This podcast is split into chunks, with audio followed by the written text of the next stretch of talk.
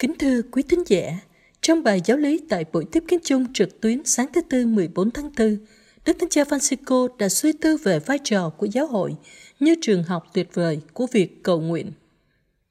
Bắt đầu từ cha mẹ chúng ta, những người dạy chúng ta cầu nguyện, gieo vào tâm hồn chúng ta hạt giống được chín mùi qua đời sống khi thơ hữu. Bên cạnh đó, gương sáng của những tín hữu sống đức tin, việc tham dự vào đời sống của giáo xứ và thánh lễ giúp chúng ta không chỉ phát triển đời sống cầu nguyện ở mức độ cá nhân, nhưng còn được đón nhận di sản cầu nguyện và tu đức phong phú của giáo hội.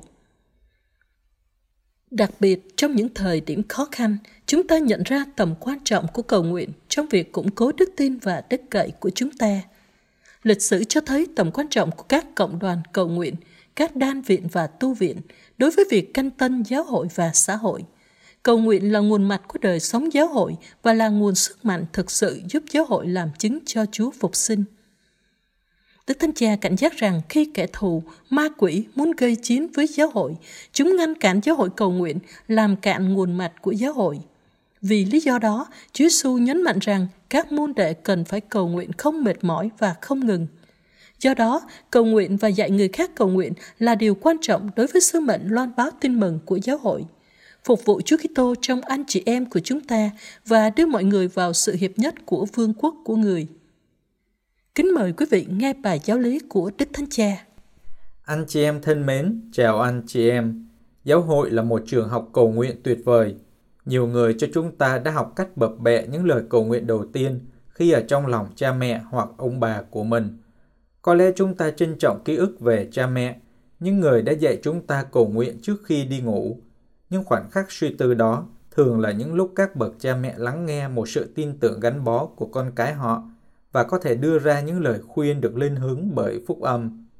Sau đó, trên hành trình trưởng thành, có những cuộc gặp gỡ khác với những chứng nhân khác và những thầy dạy cầu nguyện. Thật là tốt khi nhớ chúng. Đời sống của một giáo sứ và của một cộng đoàn Kitô hữu được đánh dấu bằng những giây phút cử hành phụng vụ và cầu nguyện của cộng đoàn.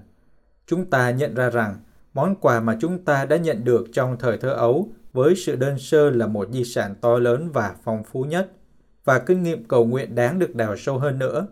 Tấm áo của đức tin không bị hồ cứng nhưng phát triển cùng với chúng ta, ngay cả khi trải qua những khoảnh khắc khủng hoảng và hồi sinh. Đức Thanh Cha nhận định, chúng ta không thể phát triển nếu không có những khoảnh khắc khủng hoảng, bởi vì khủng hoảng làm cho bạn phát triển. Đối mặt với khủng hoảng là một cách cần thiết để phát triển, và hơi thở của đức tin là sự cầu nguyện. Chúng ta càng phát triển trong đức tin khi chúng ta học cách cầu nguyện. Sau những giai đoạn nhất định trong cuộc sống, chúng ta nhận ra rằng nếu không có đức tin, chúng ta sẽ không thể làm được điều đó và lời cầu nguyện chính là sức mạnh của chúng ta. Không chỉ lời cầu nguyện cá nhân mà cả lời cầu nguyện của các anh chị em và của cộng đồng đã đồng hành và hỗ trợ chúng ta, của những người đã biết chúng ta, của những người chúng ta xin cầu nguyện cho chúng ta. Đức Thánh Cha giải thích, đây cũng là lý do tại sao các cộng đoàn và nhóm dấn thân cầu nguyện phát triển liên tục trong giáo hội. Một số ký tế hữu thậm chí cảm thấy lời kêu gọi biến cầu nguyện trở thành hành động chính trong ngày của họ. Trong giáo hội có các đan viện, tu viện, nơi ẩn tu, nơi những người được thánh hiến cho Thiên Chúa sống và thường trở thành những trung tâm chiếu tỏa ánh sáng thiêng liêng. Đó là những ốc đảo nhỏ, nơi chia sẻ đời sống cầu nguyện mãnh liệt và tình hiệp thông huynh đệ được xây dựng từng ngày. Chúng là những tế bào quan trọng không chỉ đối với cơ cấu giáo hội mà cho chính xã hội. Chúng ta hãy nghĩ về vai trò của đời sống đan tu đối với sự ra đời và phát triển của nền văn minh châu Âu và cả trong các nền văn hóa khác. Cầu nguyện và làm việc trong cộng đoàn giúp thế giới tiếp tục phát triển. Đức Thánh Cha khẳng định mọi thứ trong giáo hội đều phát sinh từ cầu nguyện và mọi thứ phát triển nhờ cầu nguyện. Khi kẻ thù, ma quỷ muốn chống lại giáo hội, trước hết hắn tìm cách cố gắng rút cạn nguồn mạch của giáo hội, ngăn cản giáo hội cầu nguyện. Ngài đưa ra ví dụ, chúng ta thấy một vài nhóm đồng ý thực hiện việc cải cách giáo hội, những thay đổi trong đời sống giáo hội, tất cả các phương tiện truyền thông đưa tin. Nhưng họ không thấy việc cầu nguyện, không cầu nguyện. Họ nói, chúng ta phải thay đổi điều này, chúng ta phải đưa ra quyết định mạnh mẽ một tí. Nhưng chỉ có thảo luận, Kinh nguyện ở đâu? Theo Đức Thánh Cha, cầu nguyện mở cánh cửa cho Chúa Thánh Thần, đứng linh hứng cho chúng ta tiến bước. Ngài nhận định, không có cầu nguyện thì những thay đổi trong giáo hội không phải là thay đổi của giáo hội nhưng là của nhóm.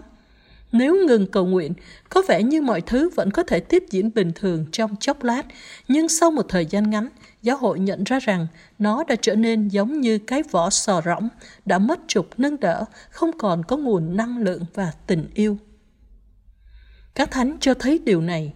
Đức Thánh Cha giải thích, những người nam nữ thánh thiện không có cuộc sống dễ dàng hơn những người khác. Ngược lại, họ cũng có những vấn đề phải đối mặt và hơn nữa, họ thường là đối tượng của sự chống đối. Nhưng sức mạnh của họ là kinh nguyện, điều họ luôn rút ra từ giếng không bao giờ cạn của giáo hội mẹ. Với kinh nguyện, họ thắp lên ngọn lửa đức tin của họ như người ta dùng dầu để đốt các ngọn đèn. Và vì vậy họ tiếp tục bước đi trong đức tin và hy vọng. Các vị thánh, những người thường bị thế gian xem thường, thực ra là những người nâng đỡ thế gian, không phải bằng vũ khí tiền bạc và quyền lực, nhưng bằng vũ khí cầu nguyện. Đức Thánh Cha nhắc lại câu hỏi của Chúa Giêsu trong tin mừng Thánh Luca. Một câu hỏi đầy kịch tính luôn khiến chúng ta phải suy tư. Khi con người đến, liệu còn thấy đức tin trên mặt đất này nữa không? Hay chỉ còn thấy những tổ chức như một nhóm các doanh nhân của đức tin được tổ chức đàng hoàng làm các việc từ thiện? Đức Thanh Cha lưu ý rằng câu hỏi này nằm ở cuối dụ ngôn cho thấy sự cần thiết phải cầu nguyện một cách kiên trì, không mệt mỏi. Vì vậy, chúng ta có thể kết luận rằng ngọn đèn đức tin sẽ luôn được thắp sáng trên mặt đất chừng nào còn có dầu cầu nguyện.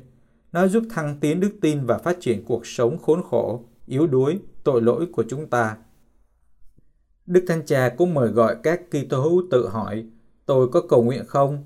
Tôi cầu nguyện thế nào? Giống như con vẹt hay với tâm hồn? Tôi có chắc chắn cầu nguyện rằng tôi đang ở trong giáo hội và cầu nguyện với giáo hội hay tôi cầu nguyện theo ý tưởng của mình một chút và làm cho ý tưởng của tôi trở thành lời cầu nguyện. Đây là một lời cầu nguyện ngoại giáo, không phải là Kitô giáo. Và Đức Thánh Cha khẳng định lại, chúng ta có thể kết luận rằng ngọn đèn đức tin sẽ luôn được thắp sáng trên trái đất chừng nào còn có dầu cầu nguyện. Kết thúc bài giáo lý, Đức Thánh Cha nhấn mạnh đến nhiệm vụ quan trọng của giáo hội, cầu nguyện và giáo dục cầu nguyện, chuyển trao ngọn đèn đức tin với dầu cầu nguyện từ thế hệ này sang thế hệ khác. Ngài nói, không có ánh sáng của ngọn đèn này, chúng ta không thể nhìn thấy con đường loan báo tin mừng. Chúng ta không thể nhìn thấy khuôn mặt của các anh chị em để đến gần và phục vụ. Chúng ta không thể thắp sáng căn phòng nơi chúng ta có thể gặp gỡ nhau trong cộng đoàn. Không có đức tin, mọi thứ sụp đổ. Và nếu ngừng cầu nguyện, đức tin sẽ bị dập tắt. Đức tin và cầu nguyện đi đôi với nhau. Vì thế, giáo hội ngôi nhà và trường học của sự hiệp thông là ngôi nhà và trường học của cầu nguyện. Buổi tiếp kiến kết thúc với kinh lạy cha và phép lành Đức Thánh Cha Bàn.